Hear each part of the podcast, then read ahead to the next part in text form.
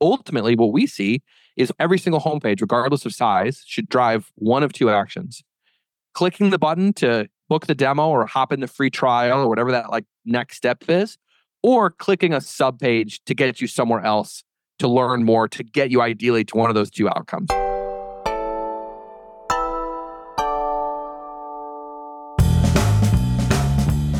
Hello and welcome to Confessions of a B2B Marketer. I am your host, Tom Hunt, and today we have a bit of a different one. Anthony Pierri is coming on to talk just about homepages, not even any homepage, to talk about B2B homepages, e.g., what you need to do to clearly communicate what your thing does to the world so when they land on the homepage, they're going to be more likely to take that CTA. Some big, big insights here for me, especially that we'll get into. I won't talk about them now. First, let's talk about Fame, who produces a show. If you'd like a show like this, we do shows like this or shows that are slightly different, then please go to fame.so, B2B only, please. And when you go there, say you heard about them from Confessions of a B2B Marketer, and I make sure they will look after you. It's my company, by the way. Okay, let's jump in to this conversation with Anthony. Anthony, welcome to the show. Thanks so much for having me. Super excited to be here. It's going to be maybe a weird, but definitely awesome episode because literally all we're going to do for the next like 25 minutes is talk about homepages, specifically B2B homepages, what you need there, what you shouldn't have there, and literally everything you need to know. Isn't that right, Anthony? Yep, that's our specialty. It's basically what we do every single day. We work with B2B, usually early stage startups, SaaS mostly, but sometimes bigger companies. But that's essentially the only problem we help solve is you have an unclear, confusing homepage you come to us, we help you figure out the best way to make it clear for your best fit customers. So that's essentially what we do. It's beautiful because most marketing agencies do about like 17 different things. And whenever I see anybody that's like uncomfortably narrow in what they do, A, I just love it. But B, I'm like, these guys must be really good at it because that's literally all they do. So I think we should start actually from the bottom of the homepage, if that's okay.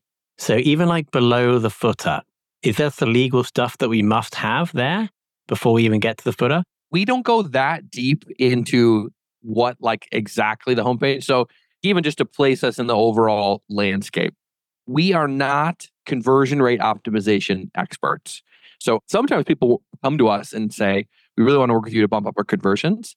But because we're primarily serving startups, conversions are kind of the wrong metric that we even want to think about because likely you don't even have the volume to do a true A B test to run two different tests to see who would be better because you're just not getting that much traction as an early stage startup. And we're not designers, right? So we're not coming in telling you this is what you should do, logos and fonts and animations and things like that. We have loose opinions, but we come at the homepage from maybe a more unique angle where we're coming at it from a product marketing perspective. And we're primarily thinking about how do we want to position and message the product in a clear way that explains the value proposition when the customers who you've built the product for get on the page, they get it immediately. So we leave some parts of our final deliverable, which is a, a loose wireframe, completely design agnostic. We leave some of it up to the company and the various nuances. And we're not a industry specific other than tech. You know, the broad umbrella of we're working with tech companies but we're not like for finance companies, we're not for logistics companies. And so a lot of that legal stuff ends up being very specific to the industry. And so we usually don't even touch those pieces. And so like even with the footer, we have a lot of opinions on the nav bar, but sometimes when we get to like the footer, we're like, this is the result of a lot of the rest of the company's baggage. And primarily, we're not even super concerned with the footer, if that makes sense. Okay, let's ignore the footer. What's the next thing above the footer that we should definitely have? Yeah. If we're going from the bottom, the last section is a lot more company specific than the top half. We have very, very strong opinions on hey, the first three to four to five scrolls of a visitor should kind of look like this. When we get to the bottom, there really becomes a lot of variability. Some companies near the end, usually loosely, you want to end with some sort of CTA section. And so we treat the homepage not as a Wikipedia page that is, hey, here's the dumping ground to explain every possible thing about our company, what we do. Like our Wikipedia page is exhaustive. We do not treat homepages as exhaustive Wikipedia pages. We say they're your primary landing page, they're the main marketing asset. And so, depending on the stage of the company, that changes. But ultimately, what we see is every single homepage, regardless of size, should drive one of two actions. Clicking the button to book the demo or hop in the free trial or whatever that like next step is, or clicking a sub page to get you somewhere else to learn more to get you ideally to one of those two outcomes, right? So for us, the end closing with a strong CTA section is very important. Getting people into the whatever the big thing that you want to do is. And if we're early stage companies that we're talking about, we almost always are like, get them on the demo. And if you're a product led company, get them into the product. So that's probably the next section. But then above that, we get some variability. Sometimes a company will say, okay, we know loosely, maybe we have four or five products and we think this product is the best seller. So we want to highlight it in great depth at the top. Underneath that, you might actually say, but we actually still want people to know we have these other products. So you might have a section that's here you can explore our company by product and you have little mini icons for each and descriptions that take you to landing pages for the products. That's one potential thing. Sometimes it's a single product, but has many different use cases. And so you might have a section that say other teams use this product for this set of reasons. And it can basically be doors funneling you to specific landing pages that are use case based. Sometimes you want to lead people to persona based pages, right?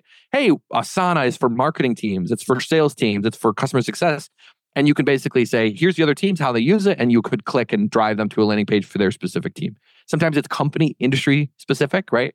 We help the defense department, right? You can go here if you're a defense company. You can go here if you're oil and gas. So there's a lot of variability on the bottom. And that's kind of just totally depends on what the company's doing, the go to market strategy, and the other things potentially that stakeholders care about. Because if we could win the battle to say, take all of your other things that people want, push them to the bottom, and just lead with a clear message on the top, you're already going to be five times better than the next company that's like, no, no, no, all of our stakeholders need all of their things represented in the hero or whatever it is. Okay, let's jump to above the fold because I know this is going to be like the meaty stuff. Is it best if I give you like a fictional example and you can then use your framework to give us info that we put at the top above the fold? We could definitely try that if you got something up your sleeve. Happy to roll with it. I did this on a recent episode. It was a product marketing episode, so maybe related here.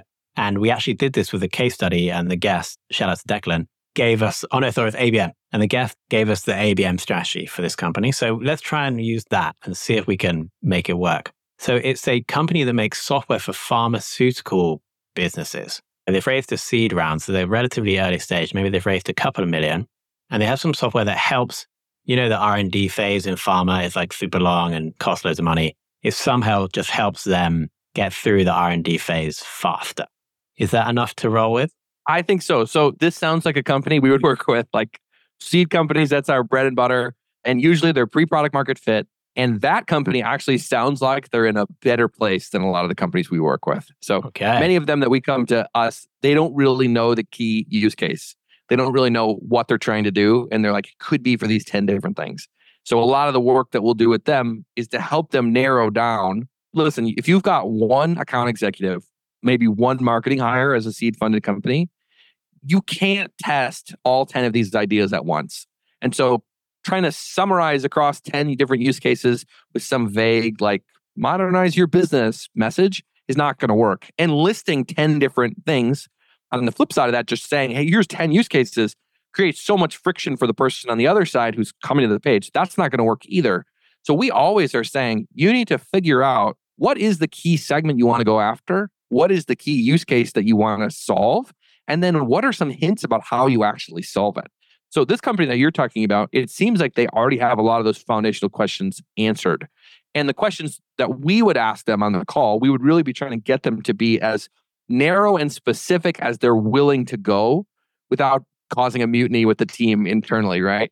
And so for us, like saying we help get you through the R&D process in the H1, maybe that is specific enough, but we would probably push them to go even further. Really? Is there a specific certification that they would need to get to really make that jump? So, for a great example, the B2B company called Vanta, they're a household name now. Everyone uses them. They went to market around will help you just get SOC 2 compliant. And that was a big thing. SaaS companies everywhere were trying to get compliant. That does sound nice and specific there. Are you saying that they get better? I think like Vanta early stage messaging, the fact that they narrowed on get SOC 2 compliant, I think is brilliant. And most companies are not willing to go that narrow. So for this company, I would say we'd be pushing them. Is there actually something more specific than just make it through the R&D process? Because what you want is to hit them at a really big point of pain. And so if there's some part of that process that's extremely painful that they solve, it's almost better to lead with it as like the free sample to get them to go into the restaurant and then discover all the other things that you help them with. So Vanta, prime example. And there's a lot of these types of companies that are really killing it. There's a company called Collective that helps freelancers. And essentially their big hook is we'll help you become an S Corp. And in the States, S Corp is like the great designation tax wise for a lot of these solopreneurs. And so every solopreneur is like, I probably should become an S Corp. And they lead with, we'll help you get that status. As you scroll down on the page, you start to discover they do all these other things. We'll help you with your accounting, your back office. We'll help you get tax compliant, what things to submit to the government, all these different things. So they slowly broaden out, but they lead with that point, that really big point of pain and the point solution that they use to solve it. So for this company, I would press them to try to go, is there something deeper that we could lead with? And then in that H2, right under the main headline, the H2 HTML tag, in that sub headline, I would really try to list out the exact product capabilities that accomplish whatever the promise is of the H1. So there's a huge mistake that people make with homepages. And if people flip this order, just doing this one change will make their pages five times better. Everybody, because they've been taught for years and years in the marketing world, lead with the benefit, not with the capabilities, not with the features, right? Nobody cares about features. They only care about benefits. There's some cases where that's true, but in the vast majority of earlier companies that are not Salesforce, Microsoft, people just don't believe the outcome unless they see what it is that how it works. So for us, we're like leading with that capability and being able to show we'll help you do this certification, we'll help audit your whatever whatever those things would be. And I'm, we're not a pharmaceuticals homepage writing pay, uh, company, right? We don't have the industry knowledge. I don't have it offhand to tell you what those would be. But to me, it would be like leading with that. Here's what we're going to help you do. We're going to help you get compliant on this one specific part of the R and D process. And the way we do that is X, Y, and Z. And then you can even squeeze in with like a trusted by section where it's like trusted by these companies. You can actually bring in the type of company you'd want to work with. So you could say trusted by pharmaceutical companies, such as put the logos. And so when you look at the holistic hero, you get what's the main use case in the H1. In the H2, you say, here's product capability one, two, and three that make that possible trusted by these companies. That's kind of the ICP or the company type that they're going after. And then ideally, it's left and right, text on side, product imagery on the right, showing exactly what the product is going to look like. And we love like the gifts that are of the product, but they're already playing when you land on the page. So you don't have to, it's not a video that you have to click, it's already going.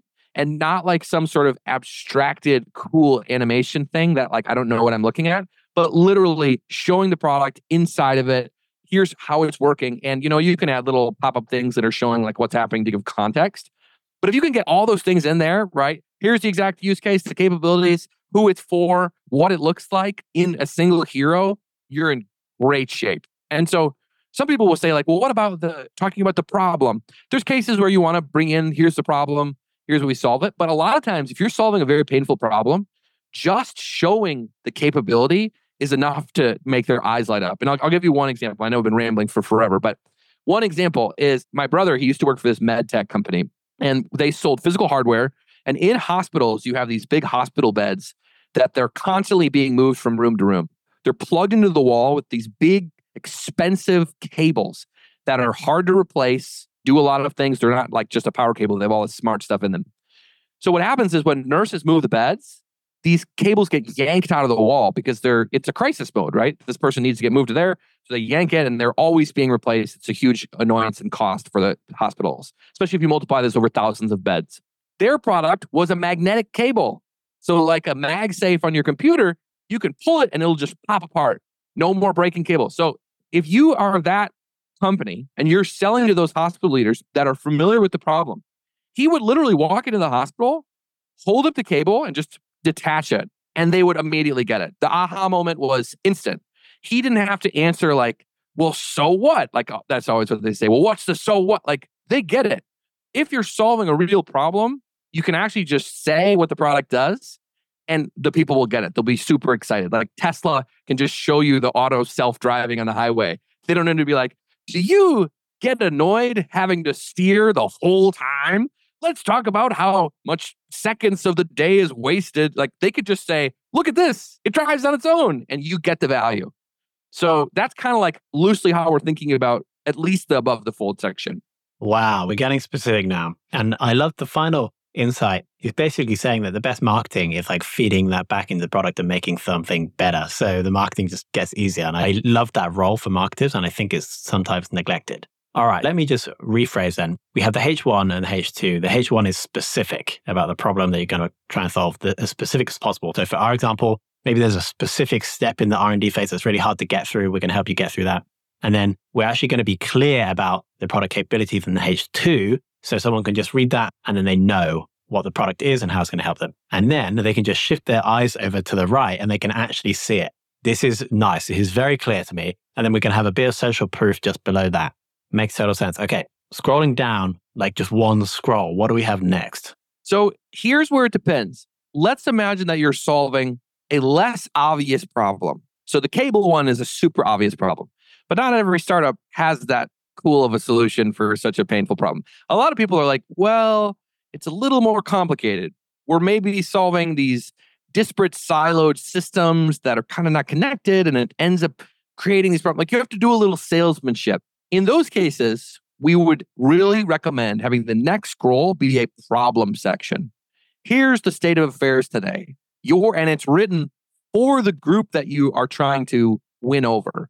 And you can think about it like an infomercial. Every single infomercial when you're up late at night back in the day, you'd be sitting watching TV and they'd run these infomercials. They always show someone in the moment of struggle, right? It's black and white. Someone's trying to put their food away in the Tupperware and everything's falling all over the place and they're tripping and stuff like that we basically want to bring up those points of pain where we say, here's the state of affairs today. Sales teams are struggling with X, Y, and Z, something along those lines. If you're solving a very specific, painful problem that everyone's aware of, you don't necessarily have to have this problem section. So if you come across the cure for cancer and you're putting it on the website, big main H1, right? We have the cure for cancer, right? It's this new gene therapy that blah, blah, blah, cures cancer, it's gone you do not then have to have a problem section that says cancer really sucks, doesn't it? You got to go to chemotherapy. You don't have to spell it out. They get it. In those cases, the next section could just jump right into the key value propositions of the product, right? Here's how the cure for cancer works. You come in, you get this treatment three times a week. Next one, right? Like you're just start to see results and, and you start to get into the nuts and bolts of like what the actual offering is. But for most startups that are doing something new and novel, a lot of times it actually would be really helpful for them to just lay out here's the exact problem that we solve, and then transition to, and here's the solution that we have to solve this problem for you. Makes total sense. In our case, I think we are going to have to like talk more about the problem, right? So we're basically going to introduce the problem and then introduce how the solution solves the problem. That's the second scroll. Exactly. Yeah. And so we call that the problem section and then the solution intro section. And the solution intro, usually it's a big headline that's like this pharmaceutical tech company, like we solve it with, and you can basically call back up to either product capabilities or if you fit in a product category, this is a great place to actually show that, right? Like we're the CRM for pharmaceutical companies or we're the whatever it is. This is kind of where you can frame the higher level positioning again, reinforce it after the problem section and then really diving into these we call them value proposition sections which are what are the arguments? If i'm going to be in an elevator with someone at one of these pharmaceutical companies that's trying to get compliant in this area and they tell me that you know and i'm like oh i actually have the exact platform for you. We made this solution for people trying to solve this compliance challenge. Well we'll tell me about that a little more. The next three scrolls are going to be text image text image text image. And ideally the text can either be the sequential steps of how you actually solve that use case from the hero.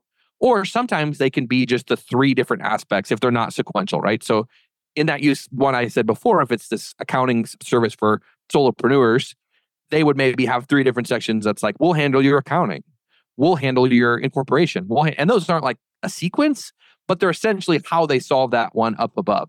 But either way, those next sections are like, what are the three quick sentences you would make to the person in the elevator to convince them to then take that action. I want to hear more. Let's hop in a call. I want to hear more. Let's hop into your product. or I want to explore more deeply into the website to see what other things you have to say. And then leading from those value proposition scrolls, does that go right into the CTA or do we have something else? We have a couple more potentially. So we've got those that big selection of modular ones, but actually before that, what we love to do is then we have the kind of social proof up top of logos. But here's where we like to bring in the testimonials. And because we firmly believe, and this is like one of our core tenets, that you shouldn't lead with the outcome, don't lead with the ROI and the benefits and stuff because people don't believe it but you actually can close with that. Once you've proven, here's what I'm going to do, how it works. Now let's talk about the return on investment that you're actually going to get. And the strongest place to share return on investment is through the mouths of actual customers who have gotten this return. So you can give them a nice ROI calculator with a slider. You enter in your blank, and we'll tell you how much money you're going to save. But no one really believes that stuff. They kind of think it's bogus. It's more believable when you see a person with a name and a title that I could go and find on LinkedIn and shoot them a message if I want and let them talk about the ROI because you've already made the case from your angle and you're only saying stuff that you can prove up higher. You're saying this is literally what the product does, the problems it solves, and then let them say, and you know what that did for my business? It doubled my revenue. It saved us a thousand hours per you know team or something over a course of 28 days. So that testimonial becomes the place to really share the benefits and the ROI of the product through the mouth of an actual person. So sometimes people will do like a wall of testimonials, a bunch of little ones, and that can be really powerful depending on how complicated or simple the product is. If the product's really simple, it might actually look good to just see like 50 of them that are like, everyone loves this thing and raving. Like people will pull from their Twitter feeds and stuff like that. I think that's great. But when it's these more complicated solutions, I actually like leading with one giant testimonial Maybe you have a scroll button that can take you to the next one, but one big one that essentially lays out here's the end to end story. We were in this spot. All these things were breaking. We found these guys. They helped us get compliant for this pharmaceutical thing. We were able to launch the drug to market year and a half earlier than we thought. And that resulted in a 5x increase of our revenue or whatever it might be. Let them tell that end to end story because it'll just be way more believable than if you try to tell that whole story. That's absolute genius. I'd never thought about testimonial weighting or testimonial density like you have. You see it with the like $20 SaaS products that help you automate Twitter or whatever. They have the role, the wall of tweets because you just want the re- repetitive social proof. But here, I've seen this on other, like Refine Labs, for example, they're a marketing agency. They just have one massive testimonial from Clari, actually above the fold, which is maybe controversial, but it totally makes sense now. That's going to be much more compelling for a more detailed or complex service, right? That's absolute genius. All right. Anything else before we hit the CTA? It's usually then, yeah, that different selection of things that you can have. Use case stores. Sometimes, if you're a very end user focused product, you could have like a feature grid. So Linear is a good example. They do software development product that's a competitor to Jira and any of those like software management platforms. So Linear has these really, really slick looking feature grids, which are basically like just bullet points about what the feature is and then a short description of what it does. So, especially if you're selling to the end user, if you're in B2C, a lot of that stuff, it's like they actually do want to see the features. They really care about what they're going to do because they're going to be the ones who are using it. So, if you're selling to the business leader or a champion who's higher up in the org, usually those big testimonials, maybe some case studies is another example where you actually, not a testimonial, but read how this e-commerce company was able to use us to blah blah blah read how this logistics company the case study section is really good there if it's something like that. Sometimes you can also see a lot of integrations sections where it's like hey we integrate with all your main apps because sometimes that's an objection handler up ahead the funniest section that we usually don't recommend for people is an faq because the first question on every faq is always so funny it's what does this product do and I'm like, if you've got the FAQ at the bottom of the homepage and people are still wondering what the product does, don't put it in the FAQ. Just fix the page. You know, like it should no longer be a frequently asked question at that point. That makes total sense. What are your thoughts on explainer videos? I feel like they exploded maybe 10 years ago and they were above the fold on a lot of sites, but now maybe not. There's a, a little trick that we like, and we don't have it on our site, but we probably should.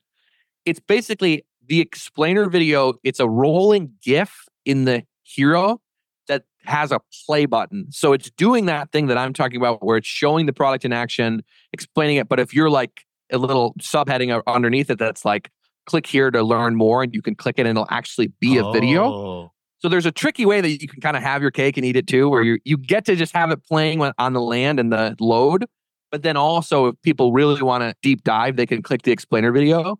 So I think that can be pretty powerful. The other thing that we didn't talk about is these interactive demos, where they're really getting popular as well. And I think they sometimes can work, but sometimes they're actually better suited after you've clicked the CTA. Uh, yeah. So you click the CTA, it takes you to a page, and there's the product that you can start jumping through this interactive demo. Because I actually think a lot of times what people do, they optimize for people clicking the interactive demo without realizing the system effect of you're actually going to drive more people away. Because what they'll do is they'll make it full screen. It'll give a, a loose hero at the top, no product image, and a vague description. And then you scroll, and it's the entire screen is this interactive product demo. And if people aren't ready to click it, you're actually going to probably make them bounce quicker because it's just so overwhelming and large. And it's like just a lot of cognitive friction that's adding, like, now I got to make decisions. I got to click. I don't even know what this thing is. But people will put it there because it increases the number of clicks to the demo without realizing how many people it's potentially driving away. So we usually say if you're going to use one of these interactive demos, put them lower on the page, maybe after the CTA or on the CTA page, like if they're going to book a demo or jump into the product or whatever it is. That all makes total sense to me. Oh my God, I feel like my homepage knowledge has just been like totally upgraded. The two biggest things that I took away is that those four like super clear elements above the fold, we need to have all of them.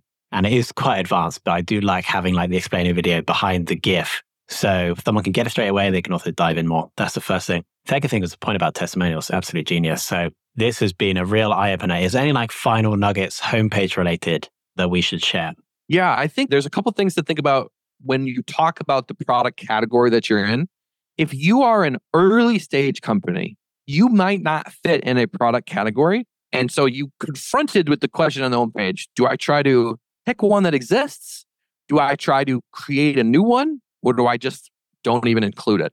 And in many cases, that third option is actually the best. Because if you're specific enough on the use case, it doesn't really matter what people put you in. So there's a, a, product called Tango, and they might have changed this since then. But a couple months ago, I had taken down a picture of their homepage, and their hero was this. This was the H1. Create stunning how to guides in minutes, not hours. Key use case right there, the key outcome, right? The key capability that they're unlocking for you. And then the H2 is document any process as you click without ever taking another screenshot.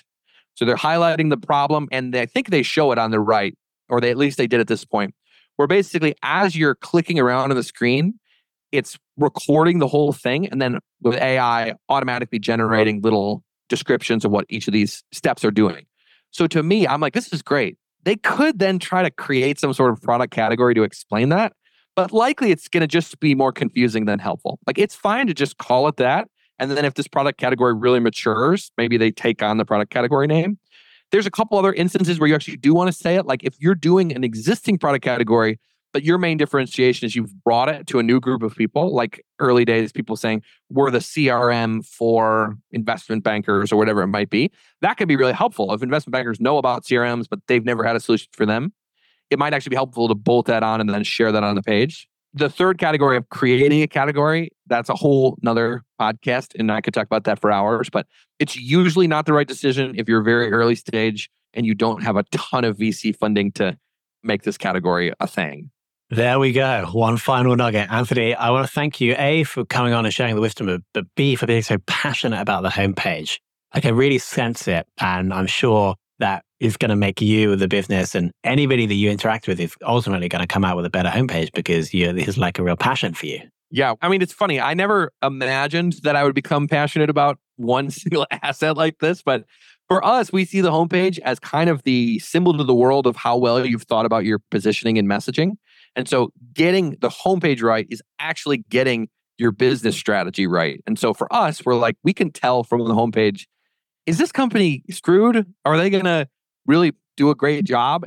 And that's why it's become so important to us, not necessarily because we love looking at analytics of, you know, and heat maps and things like that. That's we don't really care about that stuff. We're not, like I said, we're not CRO experts, but we do love thinking about company strategy. And a lot of it ends up showing up on the homepage. And so rather than going through a big long process, creating a nice PowerPoint deck, here's our positioning, here's our messaging, here's our strategy, and then having that live in a Google Drive folder that no one ever looks at if you can just get that sucker up onto the homepage, your employees will get it, customers will get it, VCs will get it. So you get that right, and a lot of other dominoes fall into place. Amazing. Okay, we're going to link obviously to your LinkedIn below.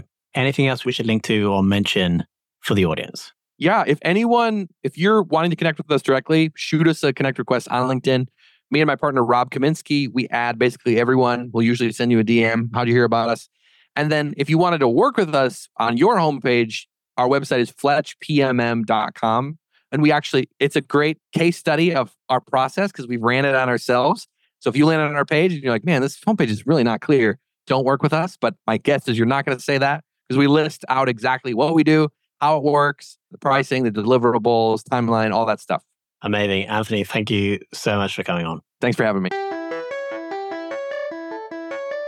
All right, there we go. So, are you that clear? Above the fold on your side, you have the H1 and H2, just as Anthony said, you have that social proof. Do you have the product image in the right hand side?